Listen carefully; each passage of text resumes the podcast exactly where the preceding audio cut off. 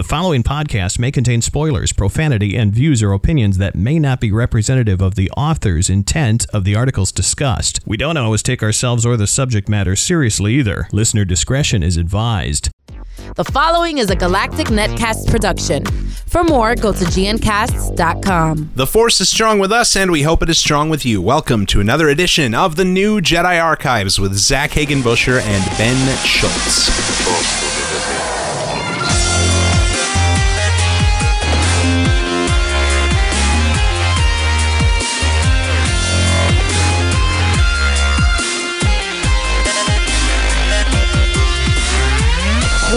Zach. Hello, Ben.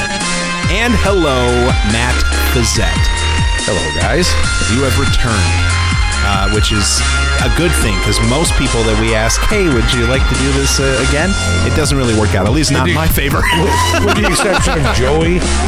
Joey comes back. That's true. Joey comes back. You just, I just don't have a lot going on. Oh, okay. Thanks. We appreciate that. We appreciate that. It's either uh, this or he's got to clean the gutters. Yeah, that's not happening. Is this better than cleaning the gutters? For the most part, yeah. Excellent. I mean, I don't get to look over the fence into my neighbor's yard from here, but it's all right. I'm glad that we are better than cleaning gutters. And hopefully, you listening believe that as well. Or they are would- listening while you're cleaning gutters. Yeah. Either way, uh, we are. This is the 51st installment of the new Jedi Archives. Thank you for coming on back. Uh, we are on Spreaker.com, the original home of this podcast. We are on iTunes, Google Play, Stitcher, wherever you choose to listen to a podcast. You can probably find us there. And if you can't, and you would like to, email us, and we'll do our best to remedy that situation at newjediarchives at gmail.com. Was that good enough for you, Ben? That works. Because in the past, you've criticized the fact that I have not been very communicative of You- our email you did address. not mention uh, gncast.com. oh my God, you're right. We're on the Galactic Netcast website as well. I feel so bad about that, actually. GNcasts.com. I feel like I need to address the fans here. I listen to this podcast as well, right? I need to tell you, I have searched this building high and low for whatever that is beeping in the background, and I cannot find. And there it goes again, as if to make. No, I didn't hear it Prove that my time. point. I didn't hear it that time. Yeah, well, you have hearing loss, Well, and so no. does he. Well, no. Our the microphone. Our microphones are usually not facing it directly. Right? Listen, I've heard it on every episode. Okay, And if okay. I've heard it with as much hearing loss from gunfire as I have, others have heard it. So Okay. listen. But we, we haven't recorded every episode here, so if you've heard it on That's every true. episode, All Maybe right. it's following us. I use uh, yes, I use every as, as a, whatever a generalization. However, I am on only the case. Sith I'm deal still looking. absolutes, Matt. I'm still okay. I'll take that. Uh, I'm still looking for the beep. I promise. I'll. I guess I'll narrow it down eventually. Maybe he'll find it. I've We'll- taken batteries we'll out of find every detector I can find in the That's house. right. I said the house is going to blow up now. We won't know. But and if it, if it doesn't, they're going to die of carbon monoxide poisoning. So Either I'm working way, on that anyway. either way. Uh, so, gentlemen, what we have sat down to discuss today is a very broad topic, and it, this conversation will probably go every which way. Um, the future of Star Wars, in many ways. So this Uh, is different than our normal conversations that are right on track. Of course. bullet train every Yep. time. and you can never ever find an opportunity or an example of where we have ever gone off topic ever. Uh, we're going to talk about where we would like to see the Star Wars franchise go from here. We we know it is a fact, is known that the Star Wars films will be taking a three-year break after the release of The Rise of Skywalker later this year. Uh, another Star Wars film is not slated until 2022, at about the same time period in December, which will, I believe, that it's also been confirmed that it is the first in the installment of films that are being produced by the Game of Thrones guys, uh, Benioff and Weiss. sure. Um, and curiously enough, we have no news on the Rian Johnson trilogy that was announced before The Last Jedi was even released. So who knows if that trilogy is even still happening, and maybe we can talk about that as well. Um, but first, I, I just want to get uh, your guys' uh, opinions of what you would like to see from The Rise of Skywalker. I mean, again, there's not a lot that we know about the movie concretely to this point, and we'll probably Ben, you and I will probably have this conversation again in December when we when we know absolutely everything that we can know before the release of the film.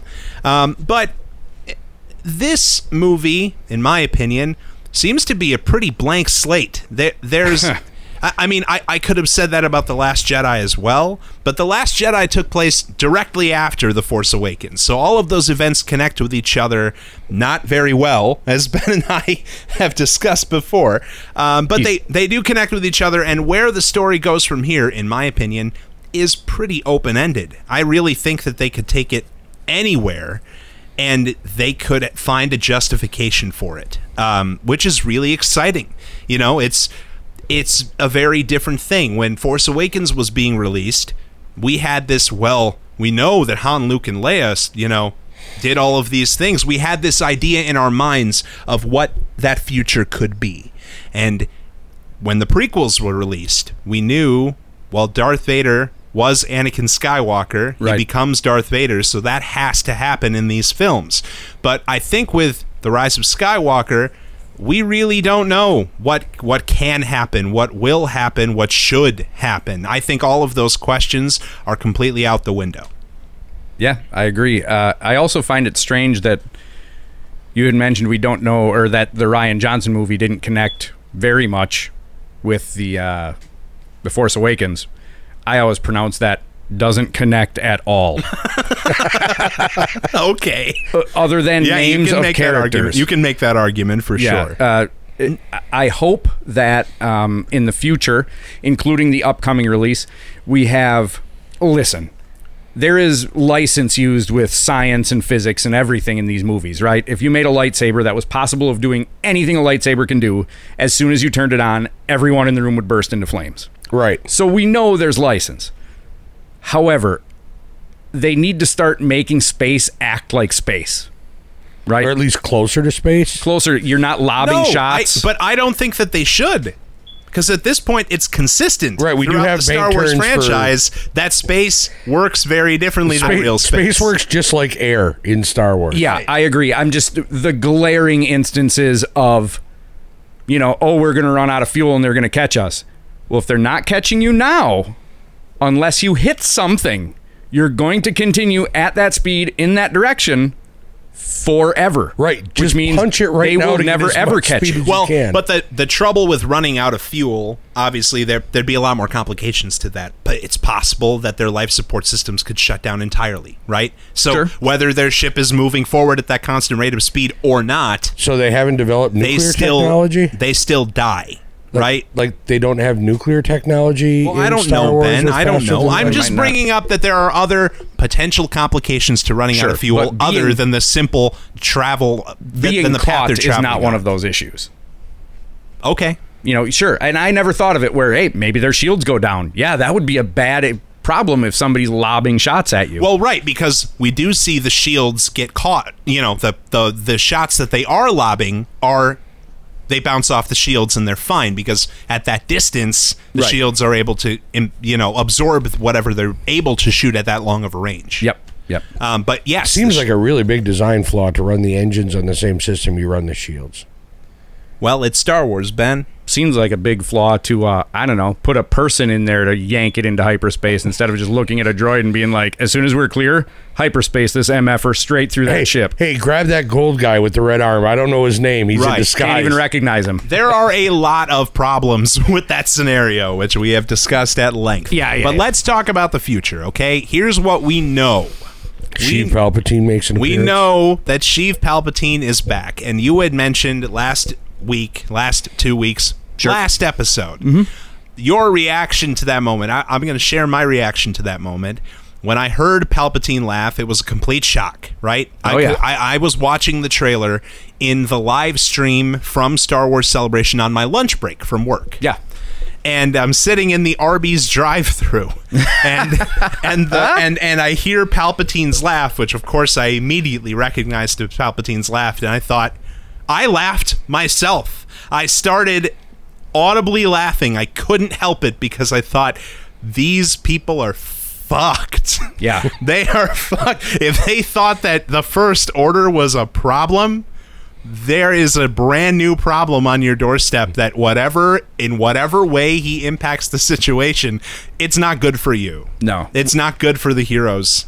Uh, and this wherever they are, I assume that they must be on the forest moon of Endor when they see that husk of the Death Star.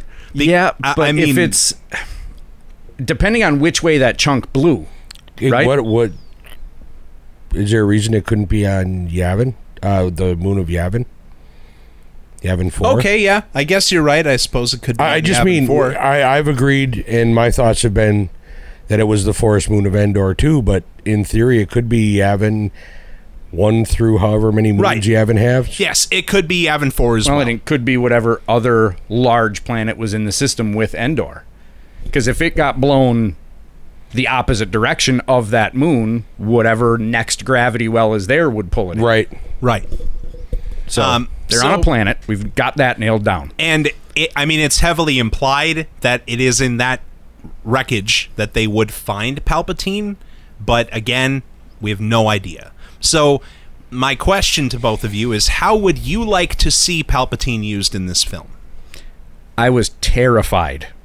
I was watching it live as well, streaming. When Palpatine laughed and then the title card came up, uh, I reacted as I explained last episode.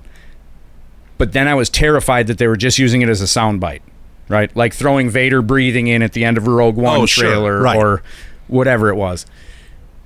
And then the man himself walked out on stage, Yes, and I was like, it goes back to the stage. Ian McDiarmid is there in red light behind him. Yeah, and I mean, I'm telling you, every hair on my body stood up. My spidey sense tingled. Like it, it, it was everything I needed that day, and every day since then that has been buoying my hope. Um, I'm not sure which way they're going to go with Palpatine. I just hope whatever happens doesn't nerf him, neuter him. You know what I mean? I hope they don't give us a, a half baked version of Palpatine that's, you know, uh, he's got a sharp tongue and that's about it. Right. Like Saruman at the end of the Lord of the Rings trilogy. Like, yeah, he's still got his sharp tongue, but he's got no, he's impotent. You know? Do you, Ben? Uh, I'd like your answer to that as well. Well, my reaction first, I got a text from a friend of mine that said the trailer for the new Star Wars movie is out. You got to check it out right now. It was me. So I went. Just went. gonna put that out there. It was me. I went and checked out the trailer, and then I bounced on the couch like a little girl who just got a pony for Christmas. and then I picked up my phone and I text both of you Yep. and said, "Was that Sheev motherfucking Palpatine? I think that was Sheev motherfucking Palpatine." And then I got answers back from both of you saying, "Yes, it was." Ian McDermott was on the stage. McDermott was on the stage. I was super excited. Um, I know we've talked about how Palpatine dies at the end of Return, Sure. and I Matt and I were talking about this before you got here. Um, I also remember Darth Maul dying at the end of Phantom Right, Menace, right. so I'm kind of hoping for Spider Leg Palpatine. So you you think that and and I I think I agree with you. It's absolutely possible that Palpatine survived the explosion, right? The the Sure. explosion that we saw happen in return purely by hatred alone because that's how Maul survived. Maul continued to exist in the galaxy and even survive on the desolate wasteland of Malachor's battlefield Right, without being able to poop. without being able to eat, right? Without being, in theory, able to sustain himself in any way, Yep. with the exception of his hatred of the Force but- keeping him alive. Vader does that too. I don't know if it's canon anymore, but he had the where he is the brief moments of hope and then can't breathe right, because he's not channeling the hate. right. I would love to see Palpatine come back. I would love to find out that, and I think this would be beautiful, that all the fucked up stuff in uh, uh, the Last Jedi, the things that don't make sense to me, the reason they don't make sense is because I didn't realize, just like everybody involved in the movie, that Sheev Palpatine has been pulling the strings behind this since Phantom Menace, and we've been really watching the Sheev Palpatine story. Well, we have been in theory.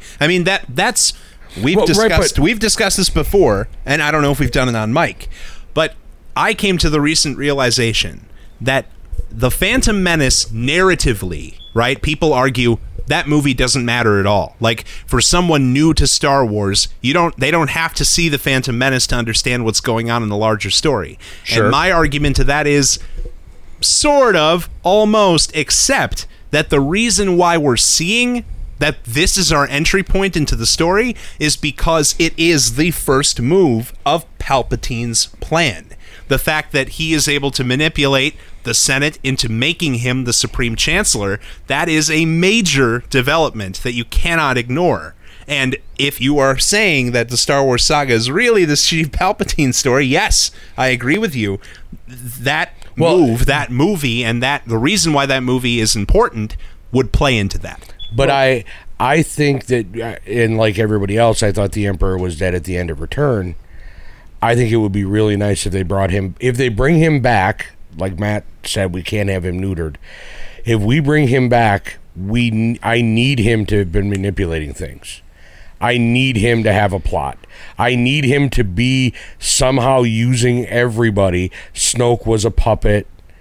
Um, you know, I I need him to be Emperor Palpatine. if this- he's not going to be Palpatine, don't bring him back. in canon, uh, Palpatine was feeling the call of the dark side from unknown space. Okay.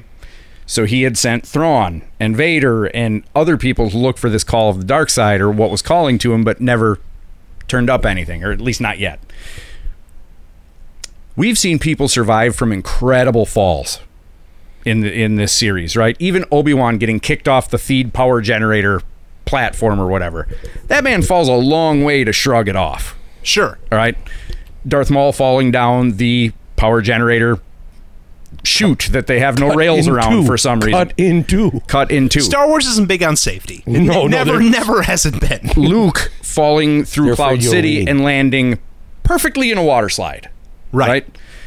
Intending to die. Yeah. Intending to die. Yeah, the one person trying to die in Star Wars gets saved by a conveniently I- placed I water know. slide. So let's say Palpatine survives the Death, Death Star fall and blast, so on and so forth. Knowing that he just lost his apprentice, right? Gets in his little ship, which I'm hoping is cooler than a solar sailor, makes his way to the unknown regions, finds Snoke, manipulates Snoke. What's the next best thing to Vader? You know, Luke didn't fall, Right. but I bet that kid will. So here would be my question then. The reason why I would think that they may not that may not be the way the things play out. In sources like Star Wars Battlefront 2, we see that Palpatine had these robots, essentially these droids, that- Sentinel droids Right, or whatever they're yeah, called, yes. Sentry Sentinel that something. after his death there was a well his quote unquote death right there was a plan in place for the empire for the people that were loyal to the empire all the officers and such there's a there's a backup plan in case i were to come out of power there's still a power structure there's still and in fact there's recordings of him his face is projected onto the face of these bodies and he gives orders to these people from beyond the grave, Sure. right? Yep.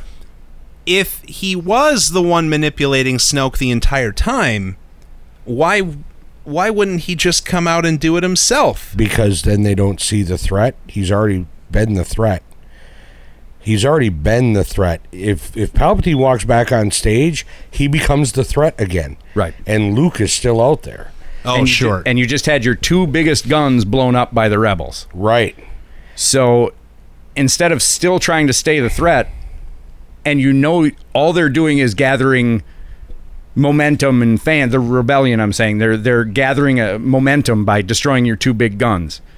Now everybody's thinking they can have a piece of you. So you go, "All right, piss on it. Fake my death. I'm just going to pull the strings from behind the uh, curtain here." and that makes sense because in the republic that comes out, right, the new republic that doesn't last for very long, you know, it, comparatively speaking, 20 minutes, only 30 like minutes? thir- yeah, like 30 years, right? Uh, in that new republic, the first order was not taken seriously by most people. Correct. And I th- I think that I can't believe I didn't see it myself. I guess before I asked the question, if Palpatine himself had been the face of that First Order from the get go, obviously it becomes a major threat that has to be dealt with. immediately. And how could how could they amass such a large I'm going to use the word army, but I don't mean the the physical bodies and people. I mean the materiel. The guns, the ships, the helmets, the shoes, the just the amount of stuff that they had amassed in 30 years. You're telling me nobody noticed somebody's still cranking out star destroyers Right. for no reason? Well, it's not illegal to crank out a Star Destroyer. I understand that, but if you had every 10 star destroyers, you go stash one of them over there. or somebody's somebody's building a lot of star destroyers. Oh yeah, my uncle makes star destroyers. We don't know who's buying all of them. Right. Or worse, my uncle makes star destroyers. Matt Fazette bought the first 300 off the lot and bought everyone else since then. You think somebody would be like, "Oh, that's probably not good." By the way, I just realized that the Star Wars galaxy is the most weapon centric place of all time. Yes. Because we've never seen anyone get stopped by a lawman. Why do you have that gun? No. No, you're just, you people carry weapons openly wherever they go. Common passenger craft can have weapons attached to them, and there's not an eyelash. Uh, there's not an eyelash batted. Nope. Yeah, it's just a thing. The other thing is, while we're talking, you said uh, Palpatine fell down the hole, and there was the explosion. Maybe he got into a ship. What if that flash we saw from the thing was the world between worlds opening? Uh, you never know, I guess. because Because- he's, did he you ever notice the of- explosion goes both ways? Like for some reason, when I watch it, it looks like it goes out and then sucks back in with. It equal- does. No, it does. It does come back in. Yeah. So I mean, It I'm could not a be- you're- physicist, You're, right, but- Ben, because he has been studying the world between worlds. Now, the again, I'm, I'm just trying to play devil's advocate here. I don't think we've. It's been documented that Star Wars. The films are meant for a wider audience, right? Right. Even though we are nerds who consume every piece of the media that we can Sure. get, Yep. there's a large section of the Star Wars viewing population that does not. They they only watch the films. I'm, if I'm you were no to longer a 12 to 15 year old right. child. Yeah. If you were to bring the world between worlds into the actual Star Wars films at this point, at the last piece of the saga, I feel like you probably would confuse a lot of people. But we are hell. There were people What who if you were already brought confused. the world between worlds in? But but I'm saying there were people who were confused that Darth Maul was alive in Solo, right? There was Right. a, a large in fact I even got a message from one of my friends who said, "So where does Solo take place? Like would would Han Solo Han Solo would have to be way older Super old, than yeah. everybody else." I'm like, "No, no. Darth But- Maul survived. He's alive, you know, all of that." But Now- what if they've already introduced the world between worlds, Zach? In what fashion? Oh, hang on. Let me let Matt make his point Okay. because I spoke over him. and I was apologize. just, um, boy, if Matt can remember his point, that'd be rad. Uh, with mentioning Darth Maul survived and, and you saw him, I'm not going to call it a cameo, but let's face it, as a little blip in solo. But if you introduce something like the world between worlds, how much of that do you think would increase consumerism? Consumerism, consumption of I would hope that it would. books and comics and And, magazines and Rebels, which Yeah. is where the majority of that lore I really, really want to find out more about this. And obviously, you're going to have, you know, your passive fan who went to the movie and was like, I don't know, whatever. So the Emperor survived. Okay, is he was he the bad guy before? Like, yeah, all right but then you then you ultimately invite the criticism of fans who are like you use the world between worlds uh what the hell even is that and by the way total cop out right Yeah, well- even though we would be like well no this is an established piece of the lore a, a movie critic, Right. which is really what Disney is looking to appease, Yes. so that they can get that ninety plus percent rating on Rotten Tomatoes and get people to go watch their movie. They are going to be wary of that sort of my thing. my trepidation with that is that you have something needs to be said about doing fan service. I agree. right? Like in Endgame, spoilers, everybody. When Sam Falcon says, "On your left," Right. Pure fan service. Of course. pure fan service. Did it really affect anybody that didn't see it? No, it didn't. But it was awesome for those of us who were like, "Oh shit!" He said, Oh, "On your left." from right, the Winter right. Soldier. Right. obviously that's much less of a plot point than there's a world between worlds. The man who fell into the Death Star that exploded survived. But to some degree, if you have to use it as a plot point, you just got to put it out there because it furthers the story. Okay. Maybe Well- not what's best for business, but what's best for the story. Finally, finally, for once, would be nice. Right. But we've already connected Rey and uh, Kylo. We haven't explained how that happened. World Between Worlds would explain that. Uh, how? Well, maybe that's the power that was being channeled to connect them.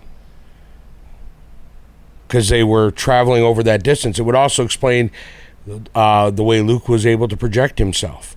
Both of those could be functions of the world between worlds.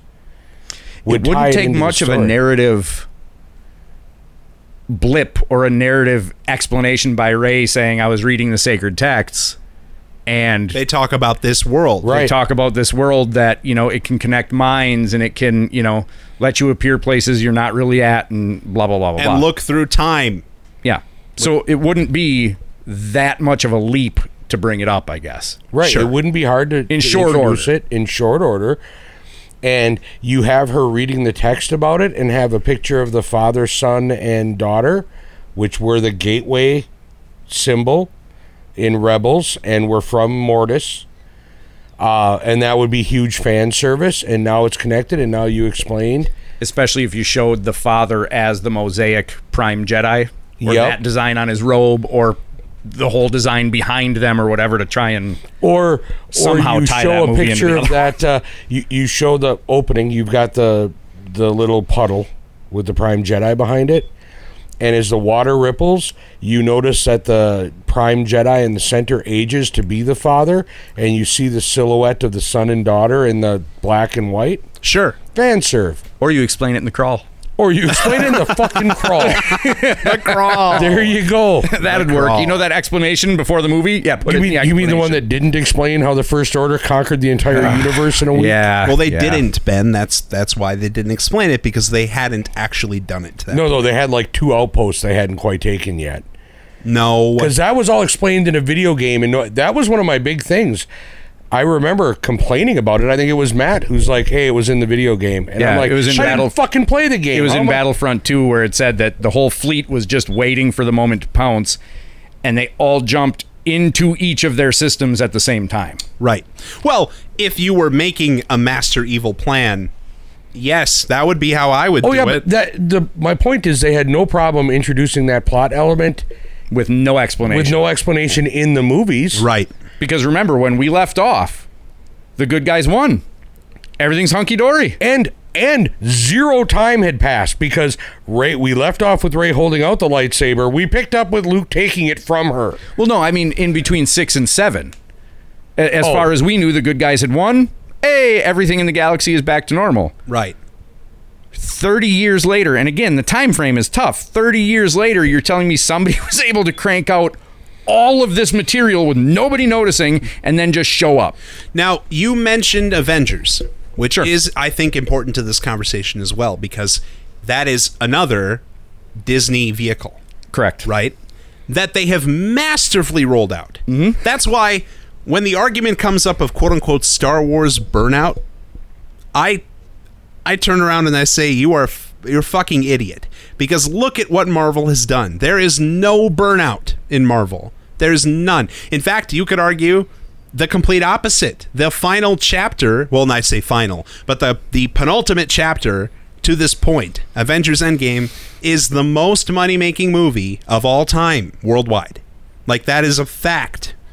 And that movie plays on fan service to a large degree, plays on your knowledge of previous plot points. But the one way in which it does divert from this conversation is that the plot point that we're talking about, the world between worlds, is introduced in what I think you would consider to be side content, which would be Star Wars Rebels. Now, in my opinion, Star Wars Rebels is just as legitimate as any of the films. Sure. Because it was broadcast, it was presented to a wide audience. I think and it's more legitimate than some of the films. Right, exactly. It has a very, very tight story and it is masterfully produced. I love that show. Same as the Clone Wars. I don't have an opinion on Resistance yet because I, as of this recording, I don't have it in my possession. But it, that I love that series. Where Avengers Endgame is playing off of plot points already established in films in which have present which is which have been presented on the stage of this is a Marvel movie. So that would be where I would be I would think Disney would be hesitant to pull something in. But they've brought elements into the movies that were from the TV shows. They have. But well they didn't scream they referenced them but they weren't major plot points and they didn't screen them out. I know I know what you're saying. Like for example, the the Jarvis that they used in Endgame is the same Jarvis from Peggy Carter. Like or from Agent Carter. Right. I know that, right? I know that because I know the reference. But, But they the- didn't they didn't say the and by the way, Jarvis the Hydra infiltration of Shield really takes place in Agents of Shield. Sure.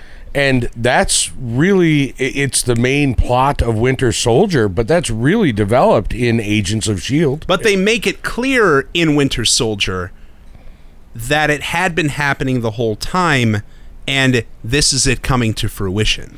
Right, I, but- I don't think that's too far of a stretch for people to accept. No, and with Marvel burnout or Star Wars burnout, every Marvel movie gives you a different flavor, right? Iron Man, billionaire, playboy, phil- philanthropist. Thor, god of thunder. Ant Man and Wasp, bumbling idiot, stumbles backwards into a superhero suit. Sure. So you have drastically different things happening in the same universe, planet, whatever you want to call it, planet Okay. for most of it. With Star Wars, while you can have endless planets, I feel like there are certain bench points that are suddenly having to be hit. Oh, I need a bar scene with a bunch of weird alien bastards standing around. Right. I need some sort of chase, some, you know, fast paced action thing. I need the hero to come out of nowhere they would have to deviate from the norm. Give me a Grand Admiral Thrawn. Give me a Darth Bane. Give me these things that are divergent yet parallel to the plot. The problem is the amount of people that are going to be happy to see that, you know, uh, parallel but still running in the same direction are less than the amount of people that are going to go, well, I didn't see a lightsaber and nobody, I didn't see a lightsaber fight. Nobody used the force. and- right. And that know- that ultimately I think is going to be we've already seen it as a problem with with Star Wars and I think unfortunately we're only I don't going know. to Rogue see it One didn't have a. uh, They had that Darth Vader. yeah, that was really cool, but. For the most part, that followed the story of people who were not Force users. No- Well, no, but that that's not what I'm saying. So It did, but you didn't get that fan frenzy of "Ugh, it's the new Star Wars. I can't wait. They were just like, yeah, I'll get around to seeing it. it was established, right? They called it Rogue One, a Star Wars story. Right. It was well established by Disney beforehand. This is not the continuation. This is not episode 8. This is a side story. If Right. you want to watch it, come watch it. I'm sure you'll have a good time. It fluffs up the main did. story. Yes, it fluffs up the main story, and I think a lot of people enjoyed it. Where, but it's ultimately connected to that main story. Yeah. and right, I because think it's episode three five, yeah, three point five, four, three point nine nine nine nine nine. three three point nine. We tracked that ship with my eyes. Yes. uh, I think that that is a problem, unfortunately, that Star Wars is going to run into because uh, comic books have existed for a long, long time. Yep. And it took a while, it took a long time for people to be okay with the idea of a comic book movie reinterpreting a comic book hero. There are there are so many the X-Men. I I distinctly remember even myself feeling that fanboy rage, right? The idea of, well, that's not how Cyclops powers work and where is Jean why is Jean Grey doing this? Right. Blah blah blah, right? All of those things. It took a long time for now the MCU has redefined that idea of this is okay. Right. This is not we're not trying to say that this is how you should look at these heroes. We're saying this is how we're looking at this story. We're borrowing elements from the already established comic books, but this is a different world for a different audience. Accept it or but don't. it was advertised much differently too. Right. Right. You're looking at ads and trailers made for us fanboys versus ads and trailers that look like a fun action movie and it just happens to be Iron Man. Sure. You know? Well, the, the other thing is, real comic book fans shouldn't have felt that outrage. Right. Because in canon, in Marvel, there are multiple worlds. Well, and The comic book world is Earth 616. The Marvel uni- Cinematic Universe, I don't know that number off the top of my head. I'm not quite that level of nerd. But there was my point, Ben, was there was a time. I'm not saying that time is now. Right. But there was a time at the dawn of these superhero films, of the Supermans, the Batmans, and, and But such Star and so Wars already had that time. Well, hang on, I'm getting there. There was a time when all of those things that you were introducing, people were going to the comic book movie expecting their favorite comic book story to be played out on screen as it was in the comic books, and that's not what they got, and there was pushback to that. The difference here being Star Wars is not an adaptation. Star Wars is a completely original creation from film, and it will continue to be a completely original creation, but we've already seen it with The Last Jedi and with The Force Awakens to a degree. There there is already a preconceived notion by many, many consumers of this product of what that product is and what that product is allowed to be. And unfortunately, I think it will take a long time. Uh, hopefully, we get there where the the general public, the mass Star Wars loving person, is able to go to a Rogue One, to a Solo, and say, "I'm totally open to this. Whatever they put on the screen, if it makes sense, great. It's a fun story, and I'm ready to accept it. That it, it is cool." But we're not at that point yet with Star Wars, and I think that that will affect the films going forward, or at least the decisions that the filmmakers will make going forward, and it's going to restrict us. It's going to restrict what we get. I think we're not at that point yet because the films have mattered so much to so many people. It reminds them of better days. It reminds them of when I was a child. It reminds them of anything. yes, it, it they matter so much to so many that now when they're going to see these the new ones 30 years later, yeah, you know what? Life isn't the same. And you're going into the into it remembering how you felt when you were a kid watching it and expecting to have that feeling delivered to you again. Right. That ain't happening. Because when you were a kid sitting in your underoos building a couch cushion fort and didn't have dick to worry about, yeah, you could get wrapped up in a universe and taken away and taken for the ride. But when you're worried about paying a medical bill or a car payment and a mortgage and my washer broke and my lawnmower just took a shit, that guy with a laser sword is a lot less. Uh, he draws you in a lot less. Uh, the fact that we're doing this podcast right now disagrees with that. That's We are not average. that's true. We are not the general but, public. But here's the thing that I think that we're forgetting because I actually think Star Wars has already had that moment, that backlash when was it? when they got rid of the expanded universe. Because what you're talking about is backlash from hardcore fans, the fans who hear a character named Mara in a trailer and want that to be Mara Jade. No, but Well, I I would disagree with you because my father is someone I would consider a very casual Star Wars fan. He's seen every Star Wars movie. Um his initial reaction to Solo was not positive. In fact, Well, Solo's not. Nobody's reaction to Solo should be positive. Oh, shots fired. But uh, I, what I mean by that is, they were presenting him with a story that at the time he simply wasn't interested in, and he decided halfway through the movie to stop watching it because he didn't care about what was going on on But screen because it was different than what he was expecting. See, They don't have to make a Solo movie. there's two kinds of hardcore fan. There's the hardcore fan that's going to walk outside, climb on his soapbox, and say, "That's not what I expected." Right? There are a lot of those, and we've I, seen them. That isn't what I had written in my head. That isn't the picture that I had in my head. and Sure. Then claim to be a hardcore fan. Or you have fans like me who I listen. I have life-size mannequins of Darth Maul and Yoda in my home. I think I qualify as hardcore. You know what I expect from a Star Wars movie when I walk into it? A seat, sound, and picture. Right. And a crawl. Those are my expectations. No, not Well, even no, a crawl. not yeah. I was going to say Solo and Rogue One both don't but have but a crawl. here's here's the thing that that I'm saying. Yes, if you tell a solo, if you tell a movie, if you have a solo movie, you are bringing in with you the Han Solo baggage. But you can tell Star Wars stories that don't re- that have nothing to do with the saga. Right. right. If you want to tell a Star Wars story fresh, get the fuck out of this hundred year span. Well, or even do in this hundred year span, but have nothing to do with what's going on in the saga films. Right.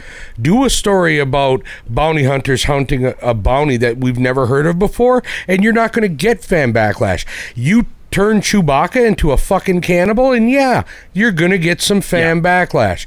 You turn around and say, uh, and I actually read somewhere on a tangent note that makes me hate Solo slightly less. But anyway, you uh, tell me that Han Solo helped found the rebellion and he's a good guy at heart and always does the right thing, and you completely change that character from the character I saw in episode four. And yeah, you're going to get backlash from the fans for that.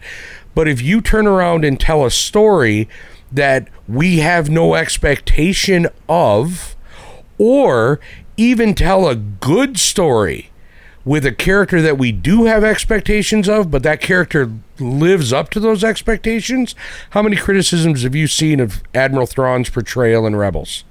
None. Right, because they do him well. And so if you did that, if you handle those characters well, and you tell a story that we haven't seen before, then I think you'll do just fine.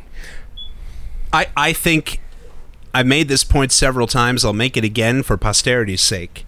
Uh, if Rian Johnson had made The Last Jedi with completely different characters, I think it would have been received in a much different fashion. Granted, there are still parts of that movie that straight up don't hold up, don't make sense. Well, but the idea of Luke Skywalker and Leia Organa being Right. involved with this story, if you if you allow Rian Johnson, if you which they in theory are going to slash were going to do, if you allowed him to take a completely original story and make it Star Warsy, I'm sure he could do that. Sure. then I'm sure it would be entertaining. Right. And I would be fine with that. the thing with uh, the Rian Johnson film, just the intrigue of DJ showing that these people are selling weapons to both sides. You could have taken 40 minutes and explored that angle. My issue with the solo story, it, Ben brought up. I understand who Han Solo is. I know where he ends up. You don't have to tell me every fucking thing I know about Han Solo Right. in one movie. Right. You don't have to show me where he came from. That was pretty rad. I mm-hmm. appreciate that.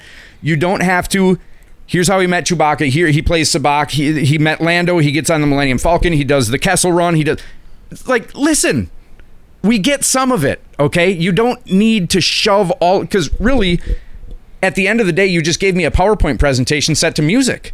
Right. The most interesting things about Solo are the things that we didn't already know. Right. The most interesting things about Solo are oh, L3 and she's and her brain, her navigation computer is a permanent piece of the Millennium Falcon from that film going forward. That's interesting. I like that. His relationship with Qi'ra and frankly the character of Qi'ra I thought was really well done. And I would love to see more from that character and I would love to see how that how that story develops. I don't know if we I ever know how that will. story develops. How's that? It's Rey's mom. Whoa. Whoa. okay, hang on Whoa, a second. Drop, whoa, drop. whoa, whoa, whoa, whoa, whoa. what if Han is actually a Skywalker all along? Incest. Yeah, incestually. Well, I've seen Empire. Incest is not a problem in the Star Wars. I don't think it's What? a stretch to say that Han, as we mentioned last two weeks ago, was a passive Force user. Had because the man's the luckiest man in the in the galaxy, Right. Or unluckiest, depending on which way you know he gets. Often unlucky and then very lucky to get out of Right. it. He calls it luck, and in Obi Wan's experience, there's no such There's thing no as such luck. thing as luck. But he doesn't have a. Up until this point, Solo has been his family name. The Solo family were royalty on Corellia at one point in the expanded universe. Legends Legends. doesn't happen anymore. Right. I know it doesn't now happen the anymore. solo name is a chosen name. right now, Solo is just what the, it's. It's Han Literally Solo means is effectively solo. John Doe. Yeah, right. John So- Q. Taxpayer. Right. He could be anyone from anywhere. Anybody, you know what I mean? And nobody. I mean, his father doesn't have to be somebody important. But he could be Sheev Palpatine's son for all we know. So I'd let, rather him be no one. let's Well, go. and and I'm fine with him being no one. Let's go back to this because it's funny you mentioned somebody being no one, right? That was a, a large point of The Last Jedi, trying to establish the idea that Rey doesn't have to be connected to anybody important. She can be no one and still be important herself. Yeah, I mean, But Force users have to start somewhere. But you're saying that you act. Do you actually believe that Qi'ra is Rey's mother? it's a possibility, right? I mean, they didn't show every second of her being back together with Han. They could have ran into the coat closet, knocked one out quick before Scarface showed up. But that that timing wouldn't work out correctly. What if 'cause it's that movie Maul's takes place? That movie not takes Maul's place seven daughter. years. Rey and Qi'ra. What? Or, or uh, Rey, uh, Qi'ra and Maul, and that's who Rey's parents are. But Maul would have been dead. No, he's not. He was alive. Rey was born Oh yeah, Maul dies. 10 years after the events of Return of the Jedi. She's Yeah, 19 years old, 20 years old. That's easy Kylo enough for- Ren is like 29, almost 30, because he was conceived basically on the night of the celebration Right, on right. Endor. but He was conceived to the Nub Yub song. or yeah, That's song. right. Leia and Han hit that rough patch. Han made for it, got back together with Qi'ra. Hell, that could be awesome. If you somehow, if that would appease a lot of people, making Han Solo her father after all. Right. That would Han doesn't a lot know. of people. Han doesn't know, but he has an idea. He has an inkling. But they- because she he, f- she feels that you know you feel that connection anyway um and let's face it the ship they showed drop Rey off was not the ship of a couple of drunkards No, that was a fine shiny fancy looking ship right. and we're better to drop her off than a backwater nowhere planet that no one's coming or going from right. Desert planets with two suns are where you drop orphans in the Star Wars universe. We're we're getting into something. Uh, that's a bit of a sensitive topic, so I just want to forewarn people that I'm going to bring this up. I think that would add a lot of nuance to the to the Qi'ra character. Sure. If she winds up becoming Rey's mother, the idea that Han never knew that she was pregnant. She carried the child to term and then only af- after a couple of years had her along and decided she didn't want her along anymore maybe out of her own safety Right, I was maybe say trying maybe to Red protect Sun- her Black Sun and Golden Dawn are having a big fight after Maul dies. Qi'ra takes over Crimson Dawn. right because even though Qi'ra is a cutthroat person who is willing to kill Dryden Voss to become the head of Crim or to become one of the main lieutenants of Crimson Dawn dryden voss was not her child right she's still a mom Right. Yeah. And the idea that she would not be so detached, her relationship with Han, with Han would mean enough to her that she would, frankly, she wouldn't get an abortion. She would allow the child to be born. She would raise the child to a degree until a certain amount of danger would present itself to her based off of her past. Right. That she would have to abandon it. and she always meant to come back for her but something happened she ended up dead in a Jakku desert. And her parents were a bunch of drunks. yeah and her mother could be dead in a pauper's grave Right? Because generally, if you kill a gangster, you throw him in the desert. You don't give him, you know, a 21 gun salute and a nice tomb and everything. Right. Hmm. I like this. This comes together nice. It's possible. It's certainly possible. So you had asked earlier what we want to see from the Star Wars, the Star Wars. This is my first time talking. Yes. now, now that we're moving off of the Skywalker saga, which you said it yourself, we need to get away from this time period. I agree with you. I think we do. But the the where do we go? I, I, I, I think there are a lot of places. Step to go. one, write the story first. Then cut it into pieces and see if you want to make one, two, three, five, ten movies out of it. Right. I agree. Step two is not cut it up. Step two is get uh, Big Dave to approve it. That's oh, Dave That's Filoni? true. Yeah. Dave Filoni. You got to get it big Yeah. Dave Once, approved. once Big Dave says, "Yeah, that's a good story," then cut it up and see how many movies. But you I've, want to I've seen uh, there are um, artistic experiments and shows where you have many artists of many different styles draw on one canvas. And while it's neat for us to look back and go, oh, yeah, you can see this guy's style here, you can see this guy's style there, and it kind of looks like this thing. Well, unless one artist is trying to be the artist before him or trying to be the artist in front of him, you're going to end up with essentially what looks like a disjointed, clearly devised one big picture Right. if you don't have that overarching story of where this is going, I feel like that's what you end up with. You end up with The Force Awakens next to The Last Jedi and going, what in the hell happened? Sure. Did no one watch this thing and go, um, like, I, f- I feel like Rian Johnson was just like, hey, Kathleen, it's done. No, yeah, yeah, it's done. No, it's fine. No, just, it's fine. We'll It's just, good. yeah, ship Try- it. It's fine. Trust me. We're done. And she went, yeah, fuck it. All right. I'll see it on premiere night. Right. You know, because I don't know. She seemed to be pretty confident about it going in. Everyone did. I mean, granted, it is a a, a It's a- chapter of their flagship saga, so they're going to be positive Yeah, about it to didn't the watch press. it. She didn't watch it. You it. don't think she watched it at all? Nope. I don't think So why did- why would- watched it, the movies before. I think what she watched was the expensive scenes because that's what she had to justify, Okay. and didn't see them strung together and try to make a story out of it. so why would they greenlight a trilogy? Because it wasn't just one movie. The idea was that Rian Johnson was going to write and direct a three films, three interconnected films. Why would they greenlight that before the debut of the film? Right. because they saw Before. the expensive things and went, "Oh my God, this looks amazing!" And they screened those expensive shots for Star Wars fans who went, "Oh my God, that looks amazing." You can't tell me if you just saw, with no context what's context whatsoever, Luke Skywalker walking out in front of those big AT-ATs that you would not fanboy out. Sure. Or that fight scene with uh, Kylo and Rey and the Praetorian guards.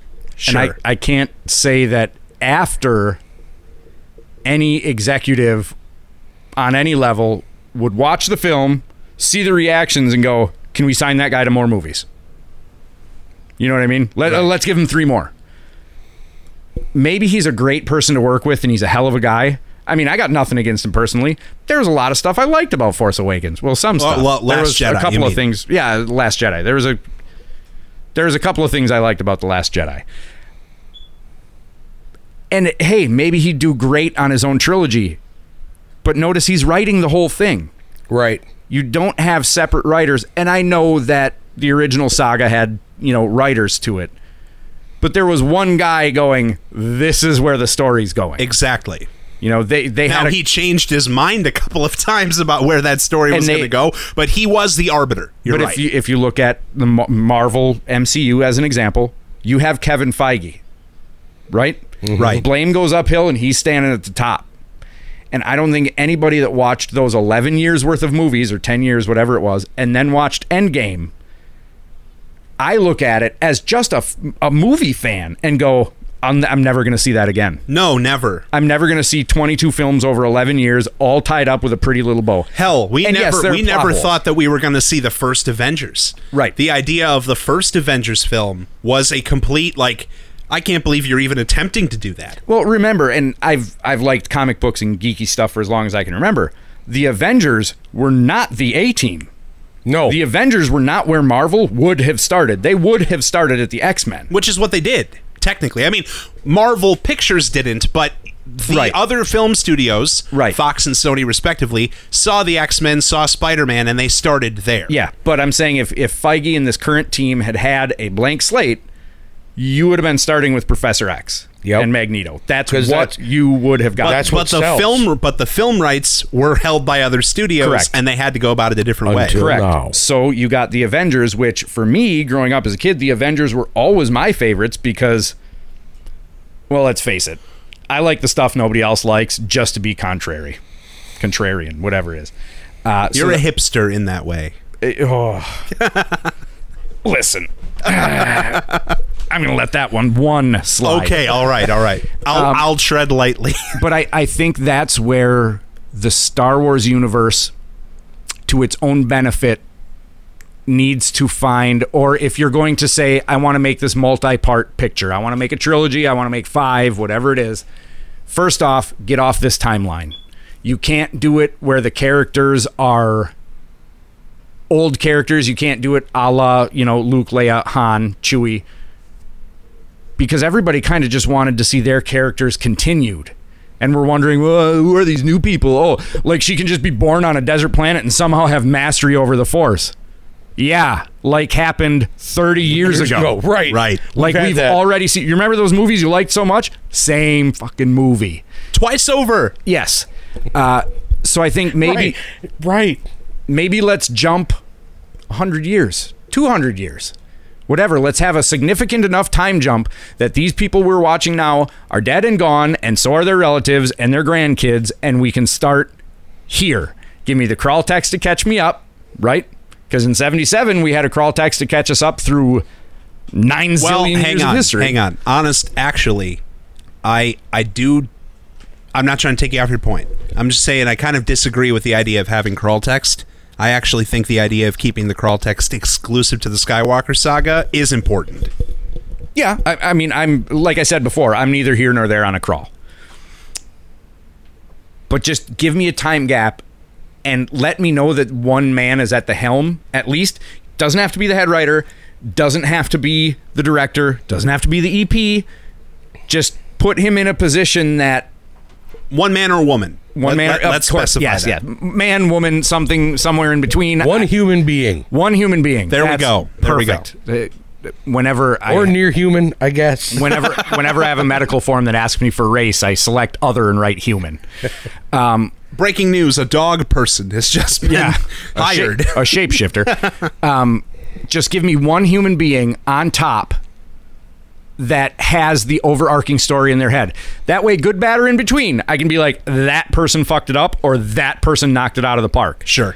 But when I look at it and go, well, Disney, by committee, and with a bunch of other people who had interest in it, kind of, you know, let it slide, and this is what we ended up with. Well, Jesus, just give me the corporate notes on the meeting then. Right. You know? He- here's Big another. Dave- so it sounds like Big Dave Dave's on our approved. Big Dave approved. Big Dave approved. Yeah, Matt likes our Big Dave approved idea. promote Dave Filoni to head of Lucasfilm. Yeah. Um, I, I would like to see. This is a trend. I, re, I mean, really, in Hollywood that I have a problem with, but it has also bled its way into Star Wars. We know from the outset that Benioff and Weiss are making three films, Yep. like at least three. Well, are they going to make three, or are they going to make like two and a half and then just kind of phone in the? Well, I don't. I, I, good, good question. I guess we'll find out. But in Two and a half theory, and phone it in if history says anything. in theory, they're making three films, right? We already know that. What I would like to see is do not tell me that you expect it to be a trilogy. Make a fucking good film, make Right. a fun story, Right, right. and if it plays out well, and if people like it, then make your fucking next movies. That's how Star Wars was born. or kind of. or plan that shit anyway. well, But right. make me excited when it's like, oh fuck, part two is coming up. Right, Oh, that- exactly. you know, exactly because the you know Star Wars was born out of George Lucas's mind and mix of mythology and Japanese movies. and seventy seven was tied up in a bow at the end. Right. Yes, they it didn't have to go anywhere. They from didn't there. have to go anywhere from there. So that's what I would like to see a return to. I would like to see contain uh, a contained story to start the thing off. Right. And if you decide if it goes well, if it makes money, and if you want to make more, then make more. But give me the opportunity to experience something complete Yeah, before you decide to branch it off because that to me is the biggest hang up of solo is that they expected that it was going to go well Correct. and they expected that they were going to get to make more young Han Solo movies and it didn't Well, they're going to. I, I I'm pretty sure I read somewhere that they are doing uh, the next one. I would not be shocked if we saw more young Han Solo stories on Disney Plus but I don't think we're going to see another film I thought that they greenlit the film, but I could be I'm wrong. actually really good with Young Han Solo as a series on Disney Plus. yeah me too oh, I I'm would. super space cowboy. Fuck yeah. Who the hell doesn't like? You ever see the show? What was it? Firefly? Oh, that's Yeah. my favorite sci-fi show, man. I'm telling you. You're telling me that doesn't have shades of Han Solo and his Yeah, motley all crew? and the over it. Falcon? certainly does. Yeah, right. So I'm fine with that, but I couldn't agree with you more on give me a complete story and expand upon it. Right. Right. G- I'm give me a sick character of to fall in seeing love with. a third of a story You know, and then going, well, uh, shit, I'll see you in two years. Yeah, I guess we got to wait for the other part, huh? Yeah. Yeah. Now you can do that with the second installment because you've already established everybody in the first installment. Right. And in the second installment, we can get more from them and we know we're going to get more from them. That was the beauty of Empire. Yes. And what happens when you expand on something that exists, even if you go back to, let's say, episode three. Episode three was guilty of, okay, well, we got to see Anakin turn into Darth Vader. We've got to see the twins being born. We've got to see the fall of the Jedi. We got to see this. We got to see that. When you give me a complete story and can expand upon it, I don't then need to go the other way. Right. I was just fine living in my head seeing Anakin turn into Darth Vader in the crater of a volcano. Now, It was better in my head. Way better. we have already we just touched upon it disney plus mm-hmm. i think that that is a major puzzle piece of where star wars is going to go from here because I mean frankly the same thing for marvel right there's a lot of marvel content that has been announced for disney plus there's only one star wars show that has been announced for disney plus so far but you can't tell me that they're not going to do more what is the star wars show that they're they've they're making they've made for disney plus The Mandalorian. The Mandalorian. It is a character that, uh, assumedly, we are unfamiliar with, with a cast of characters that we are also unfamiliar with. Yep. In a setting that we are not familiar with. And how But- many people are refreshed by that? A lot. Oh, I can't wait to just see something that I don't know a thing about. right. Well, except we do know just enough about it. You know what I mean? We Right. do, yeah. We just okay, it's in Star Wars. Yep. I know what the Mandalorians are. Right. Yeah. But I mean, that's we can do that with Star Wars. There's there's a lot of planets. Yeah.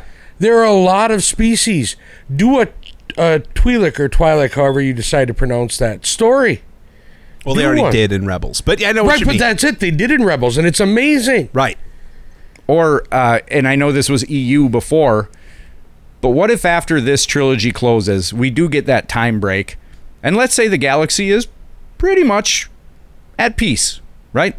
100 years from now or whatever. Things are working. Of course, there's local skirmishes and wars and blah, blah, blah, blah. But I mean, there's no galactic civil war that's all consuming. Maybe it's time for something to come in from out of the galaxy. Something that isn't affected by the Force. Something that's barely affected by lightsabers. Sure. Now, those magical people who were unstoppable are kind of just everybody's like we are. You know? And that that would be a refreshing story to see on film. Right. Obviously, it's a fil- it's a story that people are familiar with from the Yuuzhan Vong. for the Yuuzhan Vong, yep. But yes, I think Oh. that if Benioff and Weiss are making that trilogy, I would be interested in seeing that. You know what I don't want to see? Boba Fett crawl out of the Sarlacc pit. I don't want to see Boba Fett. Dot. That's dot, it. That's dot. the whole statement. I don't And want to see Boba and Fett. guess what? I don't want to see Boba Fett either. And I think that that is the perfect place to wrap up this conversation. we all, no matter what we get from the future of Star Wars, nobody wants to see Boba Fett. We managed to collect all the fans that don't like Boba Fett out of our podcast. And you, Hopefully. you can't give me a prequel on Boba Fett either because whatever you do, he's a bumbling idiot in the movies I've seen. And the frank- frankly, in the- Clone Wars as well. Right, in Clone Wars as well. The only thing, and, and it's already been done, the only thing I would like to see is Boba Fett pick up the helmet and his dad's head drop out. Yeah. Oh, boy. And they've made that cut. I wanted to see him shake it a little bit to get. the head the head flies out of the helmet. You can see the shadow. You see it happen. No, I know what happens. I'm Right. just saying what I want to I, happen. I see. like shaking a ham out of a can. Plunk. Or, or uh, if you want Han to just start laughing when they're like, Boba Fett, Boba Fett. yeah, yeah, yeah, yeah. Matt, that would be a good recut. we appreciate you stopping by once again. Your insight is always welcome, and I think that this has been a, a great series of conversations, and I, I- hope you feel the same way. I have a request. Yes. I want to come back after the Rise of Skywalker. Well, of course. Oh, yes. Of course. like for the episode right after the movie. all right. We'll, we will see what we can do because it. Of course, I'm going to be the one that doesn't show anyway. So The, the, the problem the problem that we run into with that and this is probably something nobody cares about the problem that we run into the, with that is that star wars movies at least the major ones so far have tended to release in winter around christmas time yes, and that results in Ben and I often having to record from far away, from a faraway land. Like uh, I am in my home, he is in his home. But that doesn't mean we can't get you involved in your home. If Sure. you if you I have a gonna say- microphone, Yeah. I was going to say, I think that can still happen. I think Can the still be software arranged. we use allows us to talk to more human beings, multiple just people in it. What? This isn't the '90s. That's all I use it for, but I mean, it, I think it's capable. I also have a vehicle, and uh, it's not a Panzer tank, so I can travel in winter. That's true. I mean, I can as well, but it it often isn't Road convenient. trip. Road trip. All right. I think that that is going to do it for this week. Uh, again, reach out to us at uh, New Jedi Archives at gmail.com, one word, uh, so that you can give us your feedback on this episode. Subscribe on whatever podcasting format you are using. Share this with your friends because we would like them to, to hear this as well and get your opinions and their opinions on what is going to come. Uh, and in two weeks, we will be discussing something else. I don't know what that is yet. Will it be Star Wars related? It Jack? will be Star Wars related. You can bet on that. Hell, it might be season one of Resistance. That would be cool. We will see. I've only seen one episode so far, Zach. Me too. But by the time this podcast is released, I'll actually have seen all of it. So we'll see how it all works out. I would like to see us add up the money, just a real rough estimate on what we've spent on Star Wars. Um, not where my wife can see it. Um, No. Okay, spent on Star Wars or- Period. original releases. Nope, Star Wars. That I've spent on multiple of the same movie. No, no. The entire, I'm talking shirts, Legos, action figures. Uh, you don't want to know. I know my number has a know. comma in it. Yeah. And there's probably two digits left of it. My number has a comma in it I as think well. I think your number might be the gross domestic product of a small African nation. honestly, Matt, may the force be with you. And also with both of you. And Ben, may the force be with you. and also with you, Zach. Fuck you, man.